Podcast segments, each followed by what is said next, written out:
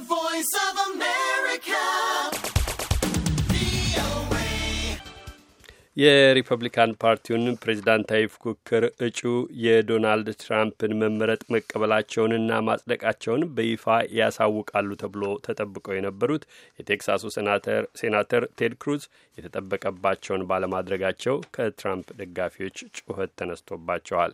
የፓርቲው ምክትል ፕሬዚዳንት እጩ ማይክ ፔንስ ባደረጉት ንግግር ዶናልድ ትራምፕን ተዋጊና ድል አድራጊ ሲሉ ጠርተዋቸዋል። ሰለሞን አባተ ከስፍራው ዝርዝሩን ይዟል።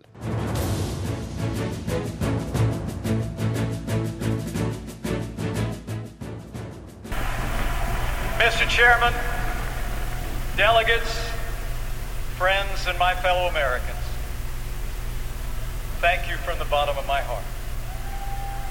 I am deeply humbled by your confidence, and on behalf of my family, here and gone, ሊቀመንበር ልዑካን ጓደኞቼና ወገኖቼ አሜሪካውያን ከልቤ አመሰግናቸዋለሁ አሉ ማይክ ፔንስ በትናንት ምሽት የንግግራቸው መክፈቻ። በእምነታችሁ በጥልቅ ተነክቻለሁ። የዩናይትድ ስቴትስ ኦፍ አሜሪካ ምክትል ፕሬዚደንት ሆኜ ለማገልገል ስለመረጣችሁኝ በቤተሰቤ ስም ምርጫችሁን እቀበላለሁ። የሪፐብሊካን ፓርቲው ምክትል ፕሬዚደንታዊ እጩ ማይክ ፔንስ። ወዲያውም አስከትለው የፊታችን ጥቅምት ሀያ ዘጠኝ ለሚካሄደው ሀምሳ ስምንተኛው ፕሬዚደንታዊ ምርጫ የሪፐብሊካን ፓርቲው ልዑካን በእጩነት ስለመረጧቸው ዶናልድ ትራምፕ እማኝነት ሰጡ። ለፕሬዚደንትነት የመረጣችሁት ሰው አሉ ፔንስ ጨርሶ የማይረታ የማይመለስ ነው፣ ተዋጊና ድል አድራጊ You have nominated a man for president who never quits, who never backs down, a fighter, a winner. የበሰሉት የፖለቲካ ሰውና የኢንዲያናው አገረ ገዢ ፔንስ በተጨማሪም ዶናልድ ትራምፕ የለውጥን ሀሳብና አየር ይዘው የመጡ ትኩስ የፖለቲካ ሰው መሆናቸውን ሲናገሩ እንዲህ አሉ። This is the outsider, my running mate, who turned a long shot campaign into a ከእኔ ጋር አብረውኝ ሊወዳደሩ የተዘጋጁት ሰው ከውጭ የገቡ ረዥሙን የቅስቀሳ ዘመቻ ወደ ንቅናቄነት የቀየሩ ናቸው። እንደ ሰሞኑ ተናጋሪዎች ሁሉ ማይክ ፔንስም ወደ ዲሞክራቲክ ፓርቲውና ወደ ታሳቢዋ እጩ ወደ ቀድሞዋ ሴናተርና የውጭ ጉዳይ ሚኒስትር ሂላሪ ክሊንተን አሻግረው ማለማቸው አልቀረም። ዴሞክራቲክ ፓርቲው አሮጌ ሀሳብ አሮጌ ሰው ይዞ መጣ ብለዋል። mean, at the very moment when America is crying out for something new and different, the other party has answered with a stale agenda. አሜሪካ አዲስና የተለየ ነገር ፍለጋ እየጮኸች ባለችበት ጊዜ ሌላኛው ፓርቲ የነከሰ አጀንዳና በብዙ የሚታወቁ ስሞችን ይዞ መጣ። በሁለቱም ፓርቲዎች ውስጥ ያሉ ሰዎች ለለውጥ እየተቁነጠነጡ ነው። ዋሽንግተን ላይ ያለውን የተለመደ አሰራር ለማስወገድ ተዘጋጅተዋል። ዲሞክራቶቹ ግን ይህች አገር የተሰላቸችባቸውን ነገሮች ሁሉ የሚወክሉ ሰው ለመቀባት እየተሰናዱ ነው። ሂለሪ ክሊንተን አንዳች የተሻለ ሹመት ወይም ማዕረግ ነው የሚፈልጉት። ማይክ ፔንስ ሀገሪቱ በሁሉም ዘርፎች አለችበት የሚሉትን ደብዛዛ ሁኔታ ዘርዝረው እኛ የምንጫወተው ለማሸነፍ ነው፣ እኔም ይህንን ዘመቻ የተቀላቀልኩት ለዚሁ ነው ብለዋል። ፔንስ ንግግራቸውን እንደጨረሱ ዶናልድ ትራምፕ ከመድረክ ጀርባ ድንገት ብቅ ብለው ጨበጧቸውና አቀፍ አድርገው በአየሩ ላይ ሳሟቸው።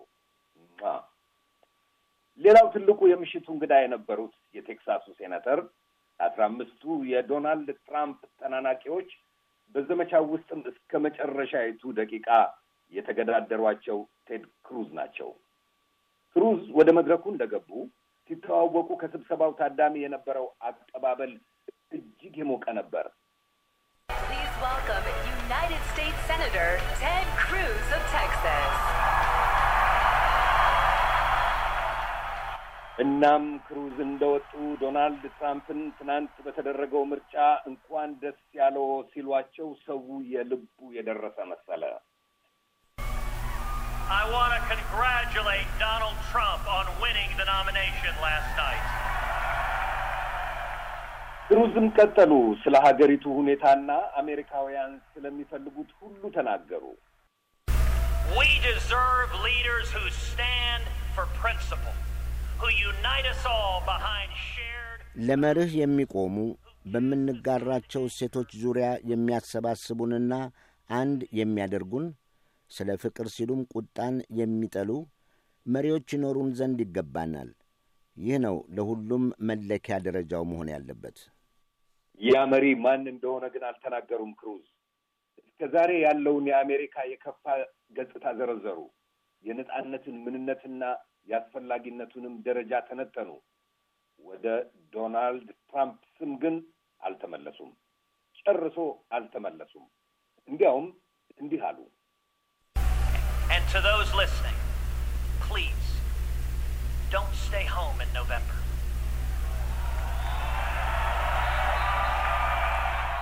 ለምታደምጡኝ ሁሉ እባካችሁ ለመጪው ምርጫ እቤታችሁ አትቅሩ።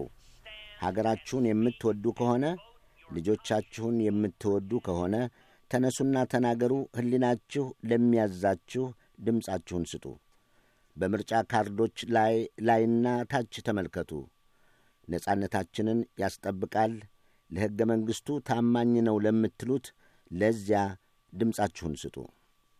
ያ ሰው ማን እንደሆነ ወይም ማን ሊሆን እንደሚችል ግን ክሩዝ አልተናገሩም። ሌሎቹ እንዳደረጉትም እገሌን ምረጡ አላሉም። ከዚያ ጩኸት ተከተለ። ግማሹ ውረድ ውረድ አለ፣ ግማሹም ክሩዝ ንግግራቸውን አምላክ ይባርካችሁ አሉና አጠናቀው ወጡ። ሲወጡ ግን እንደ ገቡ አልነበረም።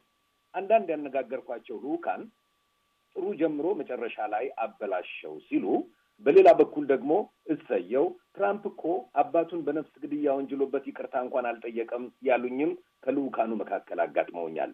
በፌስቡክ live ከአዳራሹ በቀጥታ አስተላልፌላችኋለሁ። ዛሬ የአራቱ ቀናት ማብቂያ ነው። ዶናልድ ጆን ትራምፕ የአርባ አንደኛው የሪፐብሊካን ፓርቲው ጉባኤ ፕሬዚደንታዊ እጩና አርባ አምስተኛውን የዩናይትድ ስቴትስ ፕሬዚደንት ለመሾም የሚካሄደው የሀምሳ ስምንተኛው የዩናይትድ ስቴትስ ፕሬዚደንታዊ ምርጫ እጩ የፓርቲውን ውክልናቸውን የሚቀበሉበትን ንግግር ያደርጋሉ። በቀጥታ ዘግብላችኋለሁ። በፌስቡክ ተከታተሉኝ። ከሪፐብሊካን ፓርቲው ጉባኤ ለአሜሪካ ድምፅ ሰሎሞን አባተ ነኝ፣ ክሊቭላንድ ኦሃዮ